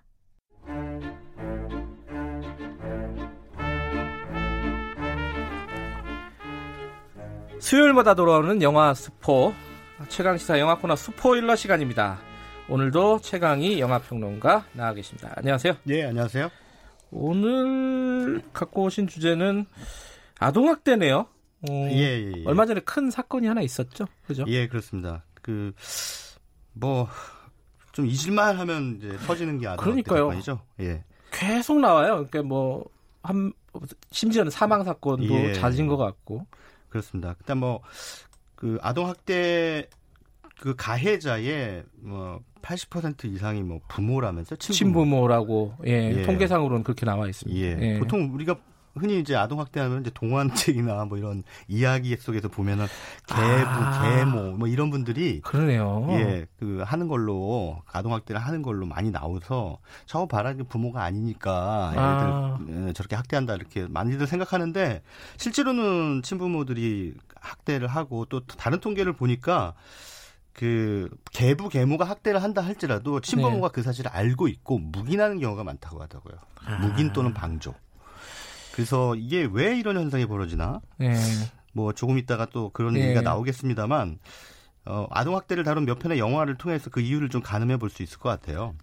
이게 이제 통계적으로 보면은 네. 어제 이제 저희가 이 그 아버지가 아동을 폭행해갖고 사망한 사건 그걸 좀 네, 다뤘거든요. 네, 네. 전문가분이 그 얘기를 하더라고요. 하루에 네. 우리나라 같은 경우에는 두 명 내지 세 명이 죽는데요, 아동이 아, 학대로. 아이고. 그러니까 이게 네. 주변에서 우리가 잘 못 봐서 그렇지 네. 굉장히 만연해 있는 일이라는 예. 거예요. 그러니까 예. 당연히 어 창작자들 사회적으로 네. 관심 있는 창작자들은 이 사건 이런 어떤 현상에 음. 대해서 아마 이렇게 신경을 예민하게 세우겠죠. 그러니까 음, 그런 영화들이 나오겠죠, 음, 아무래도. 네, 그렇습니다. 근데 이제 우리가 흔히 아동 학대라고 하는데 그 학대의 범주가 어디까지냐에 대해서도 이제 논의가 있을 아, 텐데요. 아, 맞아요. 음, 보통 일단 물리적인 폭력을 가한 경우를 이제 우리 흔히 아, 아동 학대라고 보는데 네. 저는 꼭 그것만 학대는 아니라고 생각하거든요. 네. 방치 이런 아하. 것들 그냥 아이들 혼자 집에 있는 거 내버려 두는 거. 뭐잘 네. 아시다시피 뭐 외국 같은 경우에는 차 안에 뭐 아이들이 혼자 아 맞아요. 그걸 아동 학대로 보더라고요. 예, 그것도 학대예요. 예. 근데 그런 이제 감수성이죠. 이제 그런 감수성의 영역이 이제 한국 사회에도 음. 좀 넓, 넓어져서 그 학대 범주를 좀 넓게 봐야 된다. 저는 음. 그렇게 생각하는데 네. 그래서 그런 차원에서 보면은 얼마 전에 개봉한 그 윤가은 감독의 우리 집 같은 영화도 거기 아. 옥탑방에 사는 그 꼬마 친, 저, 자매 둘 있잖아요. 그 며칠 동안 그 엄마 아빠가 일하러 나가기 때문에 그 옥탑방에서 자기들끼리만 지내야 되는 그런 상황이잖아요. 그게 아까 말씀하신 방치네요. 방치죠. 어. 예. 그것도 사실 따지고 보면 아동 학대예요. 그러네요. 예. 음. 그, 그 아이들이 스스로 자기 일상을 꾸려 나갈 수 있는 능력이 없는데 어른들의 음. 보살핌에 예, 그 대상이 될 수가 없는 그런 상황에 음. 내몰리는 거잖아요. 네. 그래서 이제 그런 차원도 우리가 영화를 통해서 아동 학대라고 하는 것을 인지해야 된다 이런 생각이 듭니다. 그 어, 학대를 다룬 영화 가운데 최근에 나온 영화 중에 가장 이제 이슈가 됐던 게 이제 그 한지민 씨가 주연했던 네. 미스 백이라고 아, 영화죠. 미스 백. 예, 예, 미스 백인데 여기서 이제 한지민 씨가 연기한 어, 주인공 이름이 이제 미스백이에요. 백상아라는 인물인데 음흠. 그 이웃집 소녀가 이제 집을 탈출하려고 하는 상황을 목격을 하게 되죠. 아, 그 소녀가 예, 아마도 가정 아, 동 학대를 예, 아, 당하는 피해자겠네요. 사실은 이 예. 백상아라는 인물도 어렸을 때 트라우마가 있어요. 아하. 그 학대 당했던 트라우마가 있어요. 아, 그래서 아, 그런, 그런 설정이군요. 네, 그런 예. 것 때문에 사실은 삶을 살아나가는 게 굉장히 버거운 음. 그 트라우마를 극복하지 못하고 늘 좌충우돌하는 인물인데 어느 날 자기나 자기 어렸을 때랑 똑같은 친구 이 소녀를 보게 된 거죠. 음흠. 그래서 이게 어, 저 아이를 집에다 놔두면 네. 안 되겠다 싶어서 이제 그 아이를 데리고 어디론가 어, 가게 되면서 이제 어려운 상황에 처하게 되는 거죠. 어떻게 보면은 아. 법적인 차원에서만 본다면 그건 이제 아동 납치, 납치가 되겠죠. 유괴가 되는 예. 거기 때문에 예, 그, 그 그런 데서 오는 그 갈등 이것이 이제 미스백이라는 영화의 주갈이 이 이야기 예. 구조를 다루고 있는데 사실은 이 미스백이라는 영화가 가지고 있는 설정은 그 일본 드라마 마더라는 어, 드라마하고 좀 유사합니다. 우리나라에서는 이보영 씨가 주연한 TV 드라마로 리메이크가 됐어요. 아, 맞아요, 맞아요. 아, 이제 그렇게 말씀하시니까 기억이 예, 나네요. 예. 이보영 씨가 엄마로 나오고, 네. 맞아요. 그 기억이 나요. 예. 예. 근데 이보영 씨가 아, 친엄마는 아니죠. 으흠. 원래는 이제 선생님이었는데 네. 초등학교 임시 교사를 하다가 그 자기가 맡은 반의 어떤 아이가 예. 뭔가 좀 행동이 이상하단 말이죠. 예. 그래서 나중에 이제 알아봤더니 엄마가 있긴 한데 엄마가 이제 다른 어, 아빠가 아닌 다른 남자를 만나고 있고 네. 그 남자와의 애정 행각에 너무 집중한 나머지 자기 딸을 보살피지 못하고 또 그 엄마가 없는 사이에 그 엄마의 남자친구가 그 딸을 학대하는 거예요. 음, 음, 음, 네. 게다가 심지어 심지어 그 쓰레기 봉투에 담아서 버립니다. 애를요? 예. 오. 이제 그런 상황을 이제 예, 목격을 하게 되죠. 이보영 씨가. 음. 애가 좀 이상하니까 집에 가본 거예요 밤에. 그랬더니 영하 10도의 그 날씨에 꽁꽁 음. 얼어붙을 그런 날씨에 아이가 집 앞에 쓰레기 봉투에 버려져 있는 거죠. 너무 끔찍하네요. 예. 그러니까 예. 그걸 보고 어떻게 생각하겠습니까? 얘를 네. 여기다 놔두면 얘가 위험하겠다. 이렇게 생각이 들어서 그 순간에 이제 여자 주인공, 우리나라에서는 이보영 씨가 맡은 여자 주인공이 이제 어, 그 아이의 엄마 역할을 하기로 결정을 합니다. 음흠. 그래서 이제 탈출을 하는 거죠. 그래서 그 동네를 벗어나서 집이 있는 곳까지 이제 가게 되는 그리고 집에 가서 그 아이가 마치 자기 아이인 것처럼 가족들한테 숨기고 음. 그러니까 가족들하고 어느 정도 사이가 멀어져 있었기 때문에 네. 그동안 어떻게 지냈는지 가족들은 모르는 상황이었거든요. 예. 근데 그 사이에 누군가를 만나서 아이를 낳구나 이렇게 짐작만 할 뿐인데 결국은 나중에 그 아이가 자기 아이가 아니라고 것이 밝혀지고 또 경찰이 추적해 들어오고 음흠. 하는 그런 과정을 닮으면서 그 이 마더라는 드라마는 이제 그런 질문을 던지고 있어요. 학대하는 부모 그리고 그 학대하는 부모로부터 탈출시키는 타인이란 말이에요. 네. 그럼 누가 더 부모냐는 거죠. 아. 그런데 법은 법은 범죄를 그 어, 납치로 이렇게 몰아가죠. 그러니까 아이를 그, 도와줬던 예. 제, 그 제3자를 예, 예, 납치범으로 몰아가는. 납치범으로 예. 몰아가서 결국은 뺏어서 친모한테 돌려주는 그런 그런 불합리함을 이제 보여주는 거죠. 법적으로는 그게 정의겠지만은 예. 아이한테는 불행이 돼버리는 되게 그, 아이러니한 음, 상황이 네, 돼버리는 맞, 습니다 그래서 예. 어 사실은 그런 그 사회적인 제도와 또 법률적 틀이라는 게 네. 아직까지는 어, 친권이라고 하는 걸 굉장히 중요하게 생각하고 네. 친권을 절대 우선시하는 상황이 되기 때문에 아동학대 상황이 발생했을 때 이를테면 네. 누군가 신고를 했단 말이에요. 그래서 뭐 경찰이 출동을 했다. 음. 그러면 부모가 아니 무슨 소리냐. 네. 내 아이 내, 내가 뭐 지도한 건데 훈육한 건데 애가 네. 좀 말을 안 들어서 회초리 좀 때렸다. 음흠. 이런단 말이에요. 네. 그러면은 어떻게 할 도리가 없는 거예요. 그래서 예. 그런 친권이라고 하는 것과 아동 학대라고 하는 것이 충돌했을 경우에는 이것을 어떻게 처리할 것인가에 대한 논의, 사회적인 논의가 아직까지 한국 사회에서는 좀 부족하다. 그 얼마 전에 네. 사망한 그 아동도 네. 같은 케이스죠. 그러니까 네. 어 아빠 그 아동 학대로 감옥에 갔다가 집행유예가 네. 끝나지도 않은 아빠와 네. 새 아빠지만은 그리고 네. 엄마가 와서 아이를 보호시설에 데려가겠다. 네. 그러면 줄 수밖에 없는. 그렇습니다. 어, 뭐 그런 상황인 거네요. 그죠? 예. 그래서 아동학대와 관련된 뭐 영화들이 많은데 그 가운데 뭐 조금 더, 어, 의미심장한 영화가 있어서 또 한편 소개를 해드리면요. 예. 이것도 일본 영화입니다. 또 일본에서 뭐 고레다 히로까지 감독도 마찬가지지만 어, 아동학대와 관련된 영화들이 이제 자꾸 만들어진다는 건 그만큼 일본 사회도 아동학대의 문제의 심각성을 인지하고 있다는 얘기겠죠. 음흠. 이거는 뭐냐면 뭐 역시 마찬가지입니다. 이거 약간 동양적인 차원의 어떤 혈족 개념인 것 같은데 에, 아이를 부모의 소유물로 보는 것. 음흠. 이제 이런 기 때문에 이제 아동 학대 문제가 끊이지 않는 거거든요. 가족에 대한 개념이 일본이 우리랑 좀 비슷해서 네, 아마 네, 이게 네. 이런 영화들이 나오는 것 같아요. 그렇습니다. 네. 너는 착한 아이라는 작품은 어, 일본 영화긴 하지만 감독은 제일동포입니다. 오보미라고 하는 아 그래요? 예, 그 제일동포 여성 음. 감독이고요.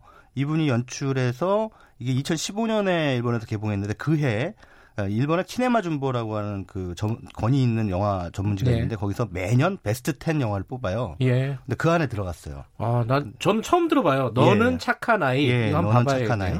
여기서 이제 어 선생님, 초등학교 선생님이 이제 주인공인데 네. 그반 아이 중에 한 아이가 그 학교가 끝났는데 집에 안 가요. 집에 네. 안 가고 혼자 운동장에서 놀고 있는 거예요. 근데 너는 왜 집에 안 가니? 음. 그랬더니 음. 아빠가 5시까지는 들어오지 말라 그랬다. 아하. 그런 얘기를 합니다. 그래서 예. 어 그래서 이제 같이 놀아주다가 나중에 이제 집에 또 바래다 주기도 하고 하는데 아무래도 좀 이상하단 말이에요. 애가 네. 아버지한테 맞는 것 같다는 그런 네. 생각이 들어요. 그래서 이제 학교에서 그 의심을 이제 사람들한테 얘기를 하고 아이가 지금 아버지한테 그 물리적 학대를 받고 있는 것 같으니 확인을 좀 해봅시다 하면서 아이의 상의를 좀 이렇게 탈의시키려고 하니까 선생님들이 막 말려요. 그러지 마라. 그거 안 된다. 친부의 허락을 받지 않고 그랬다가는 아, 큰일 난다. 예, 예. 그것도 법률 위반이다라는 거죠. 음. 함부로 아이 그것 자체도 또 학대로 보일 수도 있다는 예, 거죠. 아이의 옷을 함부로 벗길 수는 예, 예, 없다. 예, 선생이라도. 예, 예. 그러니까 답답한 거죠. 선생님 입장에서는. 음. 아이가 분명히 학대당하는 게 있는데 이거를 밝힐 수가 없는 거니까.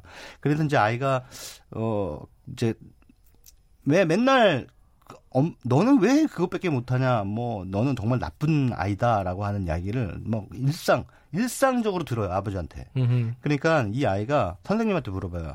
저는 언제쯤 착한 아이가 될 수 있을까요?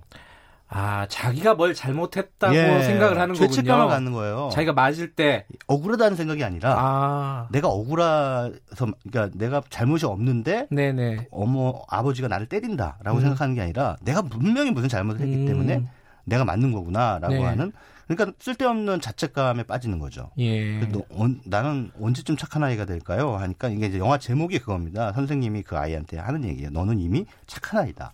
이런 음. 얘기를 해줘요. 그러니까 이 얘기는 뭐냐면 일본 영화 너는 착한 아이가 말하고자 하는 것은 에, 누군가는 누군가는 아이들한테 너는 세상에서 가장 소중한 존재고 가장 착한 아이다라고 하는 얘기를 부모가 해줄 수 없다면 음. 이 사회에 누군가는 해줘야 된다는 얘기죠. 음. 그래서 그 아이가 밝고 건강한 성인으로 자라날 수 있도록 도와줘야 되는 게 바로 사회의 책임이라는 거예요. 음. 그래서 한편으로는 또 이 영화 속에서 어, 또 다른 학대받는 아이가 나오는데 엄마가 좀 멀쩡해요. 그 부모 모임에 나가면은 정말 아주 젠틀한 예, 예. 예 그런 엄마예요. 겉으로는 멀쩡한 겉으로는 멀쩡한데 예. 집에만 갔다 하면 음. 아이가 조금이라도 어지럽히거나 음식을 흘리거나 하면 네. 이제 큰일 나는 거예요. 아하. 막 소리를 지르고 아이를 때리고 막 하니까 그 아이는 조금이라도 자기가 실수를 하게 될까봐 늘 전전긍긍하면서 사는 거죠. 그러니까 애가 위축돼 있어요. 네. 그러니까 이제 옆집에서 하는 다른 엄마가 어, 왜 저렇게 애가 위축돼 있지? 네. 그래서 결국 결국 이제 그걸 알아보니까 아동 학대가 있었고 또 더 깊이 들어가 보니까 그 엄마가 그 엄마가 바로 어렸을 때 그런 비슷한 종류의 학대를 당했어요. 그러니까 보통 일반적으로 보면 학대를 받은 사람들이 나중에 또 학대할 가능성이 높거든요. 그렇다고 하더라고요. 예, 예. 음. 그러니까 자기도 모르게 그걸 닮아가는 거예요. 네.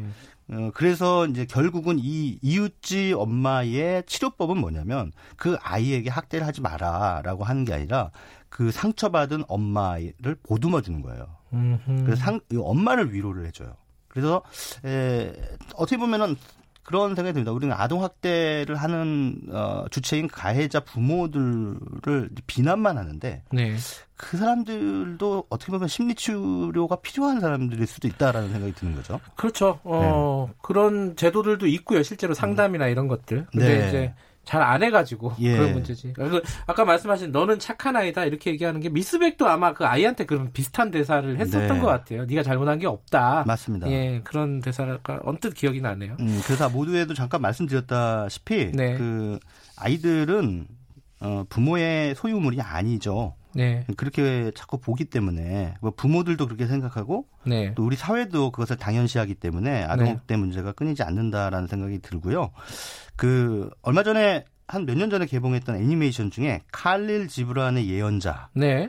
칼릴 지브란이라는 분은 이제 그 레바논, 네, 20세기 초에 활동했던 레바논의 작가입니다. 네. 이분이 쓴 그 산문시 중에 예언자라고 하는 작품이 있는데 네. 그 예언자의 한 구절이 그 애니메이션에 이렇게 아주 감동적으로 이렇게 흐릅니다. 네. 그 구절을 좀 읽어드리고 싶은데요. 예. 시간이 허락하는 한도에서 예. 제가 한번 읽어드릴게요. 예. 그대의 아이들은 그대의 아이들이 아닙니다. 스스로 갈망하는 생명의 아들, 딸. 그대들을 통해 올 뿐 그대들로부터 온 건 아니기에 그대들과 함께 있어도 그들 자신에 속해 있지. 아이들에게 사랑은 주되 생각까지 주지 못하리. 그들 스스로 생각을 갖고 있기에 그들의 육신은 집에 들여도 영혼은 그리 못하리. 그들의 영혼은 내일의 집에 살고 그대들은 꿈에서라도 가볼 수 없기에 그대들이 아이들처럼 되려 할 수 있으나 그들을 그대들처럼 만들려 하지 말지니 삶이란 뒤로 가지 아니하고 어제와 함께 머물지도 않으리. 그대들은 활이요 아이들은 살아있는 화살처럼 그 활에서 나아가네.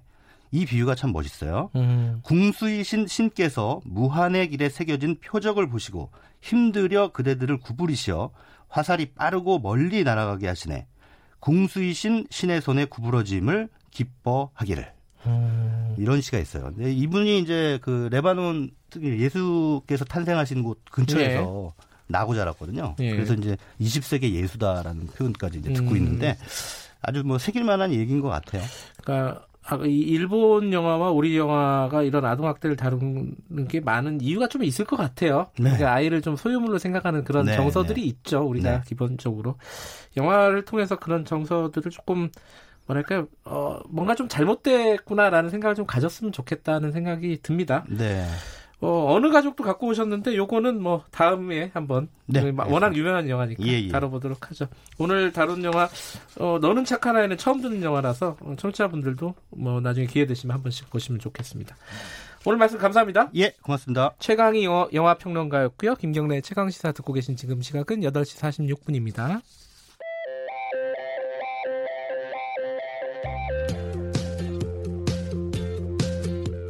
오늘 하루 이슈의 중심 김경래의 최강 시사 네, 김경래 최강 시사 3부 어, 좀 특별한 분을 좀 연결을 해보겠습니다.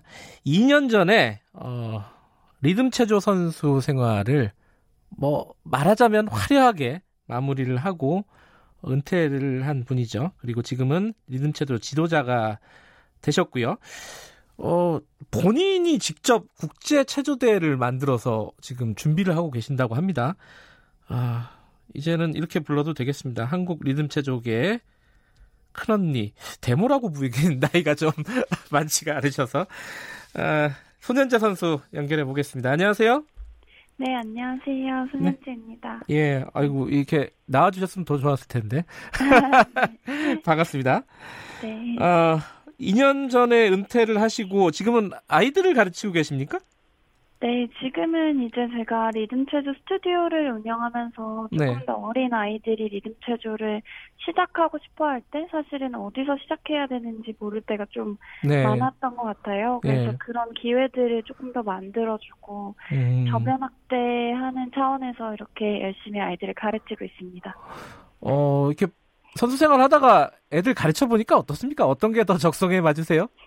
음, 전혀 다른 매력이 있는 것 같아요. 그래서 음. 저는 정말 이제 세계대회 나가는 선수로서 림체조를 했었고, 네. 지금 제가 가르치는 친구들 같은 경우에는 제가 다섯 살 때 리듬체조를 시작했던 것처럼 조금 취미로 하는 친구들이거든요. 음, 네. 그래서 조금 더 즐겁게 하는 것 같아서 오히려 제가 더 에너지를 많이 얻는 것 같아요. 아, 손현재 선수는 지금 어, 다섯 살에 시작하실 때는 선수였나요? 그때도 취미가 아니라?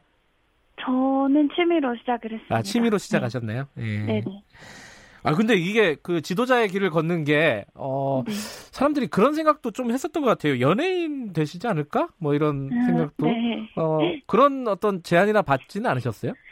그래서 아무래도 정말 감사하게도 이제 또 관심 예. 많으셔서 또 연락을 많이 주셨었고요. 네. 그래서 제가 그래도 좀 잘하고 좋아하는 일이 조금 더 중심이 됐으면 좋겠다라는 음. 마음에서 네. 방송은 이제 제가 체조를 알리고 네. 조금 더 이런 저변 확대를 할 수 있는 차원에서 제가 조금 더 대중들과 더 소통하는데 할 것 같고요. 네.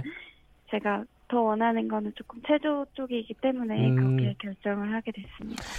어, 이 어릴 때 리듬체조 시작하실 때 한국에서 배우기가 굉장히 힘들으셨다면서요?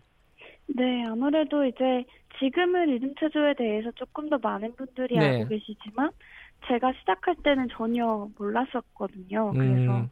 지금도 아직까지 훈련 환경이 조금 어려워서 음. 한국 선수들도 지금 러시아로 전지훈련을 떠나고 있어요. 지금도요? 음. 네. 그러면 스튜디오 만들고 아이들 가르치는 거는 그런 후배들이 한국에서 좀 어, 본인보다는 편하게 배웠으면 좋겠다라는 생각이 많으셨겠네요. 네, 제가 러시아에서 유학을 하면서 그런 배워왔던 시스템이나 환경적인 부분을 시간이 음. 조금 걸리더라도 이제 한국에서 하는 친구들한테 만들어주고 싶다라는 음. 생각에서 시작을 한 것 같아요. 네. 제가 기사를 보니까 국제 체조대회를 본인이 직접 만들었다는 기사가 있었습니다. 이 네. 체조대회 이름이 손연재 국제 체조대회인가요? 어떻습니까? 아니요, 제 이름은 놓지는 않았고요. 뭐라고 붙였습니까? 작년에는 Gymnastics Project라는 이름으로 1회를 진행을 했고요. 네. 조금 더 체조가 알려졌으면 하는 마음에서 시작을 했고 네. 올해는 이제 Leap Challenge Cup이라는 이름으로 바뀌면서 앞으로 계속 이렇게 갈 것 같아요. 아니 근데 이게 뭐 체조 협회, 뭐 리듬 체조 협회 음. 이런 데서 뭐 대회를 개최하면 모르겠는데 본인 개인이 대회를 운영한다는 게 잘 모르겠어요. 왜 왜 그렇게 하는 거죠? 사실 조금 힘든 부분이 정말 많았는데요. 저도 네. 일을 하면서 그래서 이게 국제대회가 주니어 선수들 조금 더 어린 선수들한테 초점을 맞춘 대회예요. 네. 제가 어렸을 때부터 좀 국제대회 경험이 부족해서 시니어 선수가 됐을 때 그런 경기력 부분에서 항상 조금 아쉬운 부분이 있었기 때문에 네. 한국에서 국제대회를 개최한다면 이제 한국 친구들이 국제대회를 사비로 나가서 참가하는 게 사실 좀 아, 어려운 부분이 그것도 다 사비로 해야 되는군요. 예. 네, 그런 부분을 차라리 한국에서 음. 하면은 좋겠다라는 생각에서 출발을 했던 것 같아요. 음, 아니 근데 그 개인이 어떤 국제 대회를 운영하고 이러려면 뭐 스폰서도 이렇게 섭외를 해야 되고 이거 굉장히 어려운 부분이 많을 것 같은데요, 그죠? 네, 굉장히 어려운 부분이 사실은 많고요. 지금도 네. 이제 한 달 조금 안 되게 앞두고 있는 상황에서 네. 이제 후원사나 이런 관심을 받는 것 자체가 조금 체조라는 종목이 아직까지는 어려운 부분이 있지만 그래도 또 도와주시는 분들이 계셔서 음. 좀 작게나마 이렇게 시작을 하고 앞으로 꾸준히 해 나간다면 조금 더 많은 분들이 관심을 가져주시지 않을까라는 음. 기대를 하고 있습니다. 그러니까 소년제라는 이름을 어 이렇게 어떤 뭐 본인의 어떤 인기나 이런 데 쓰는 게 아니라 후배들을 위해서 이렇게 사용하고 있다라는 게 참 굉장히 뭐랄까요 제 입장에서는 좀 감동적이네요. 그런 선택을 한 뭐 특별한 계기가 있으십니까? 음, 항상 선수 때부터 제가 네. 아 이런 대회가 있었으면 좋겠다. 조금 어렸을 때부터 국제대회를 참가했다면 좋았겠다라는 마음이 가장 컸던 것 같고요. 네. 그리고 사실 소년제라는 사람이 리듬체조고 또 리듬체조가 없다면 저도 사실은 음. 되게 정체성이 없어지는 거기 때문에 네. 이 리듬체조가 제가 좋아하는 리듬체조가 좀 더 많이 알려지고 네. 계속해서 많은 분들의 기억에 남았으면 좋겠다라는 마음이 가장 큰 것 같아요. 음, 어, 그 언제 합니까 국제 대회는? 10월 30부터 인천에서 열리고요. 아, 그렇군요. 30, 31일 이틀 동안 경기는 개최됩니다. 네. 어, 이 리듬 체조를 선수로 하는 게 아니라 이렇게 취미로 배우는 애들이 아까 많다고 말씀하셨잖아요. 네. 성인들은 배우는 사람 없습니까, 혹시? 어른분들도 사실은 저의 또 하나의 목표인데요. 네. 그러니까 리듬 체조가 너무 멀게 느껴지시는 것 같아서 네. 조금 일반 분들도 모두 참여할 수 있는 조금 약간 더 쉬운 느낌의 리듬 체조, 뭐 체조 음. 이런 것들을 만들어서 음. 뭐 스트레칭이나 자세 교정에 더 도움되는 운동으로 좀 많은 분들이 참여할 수 있는 운동을 지금 계속해서 만들고 있습니다. 아 만들 만들고 계신 거예요? 아직 공개는 안 하셨고? 네, 지금 저 제가 운영하고 있는 리듬체조 스튜디오에서는 오프라인으로 수업을 진행하고 네. 있습니다. 아, 그럼 나중에 뭐 유튜브나 이런 걸로 또 공개하실 예정인가요? 네, 네, 계속해서 앞으로 네. 저같이 딱딱한 사람도 하면은 할 수 있는 운동인가요, 그러면? 네, 그런 운동으로 제가 만들어 보려고 노력을 많이 하고 있습니다. 어, 근데 좀 어렵잖아요, 리듬 체조가 그냥 보기에는.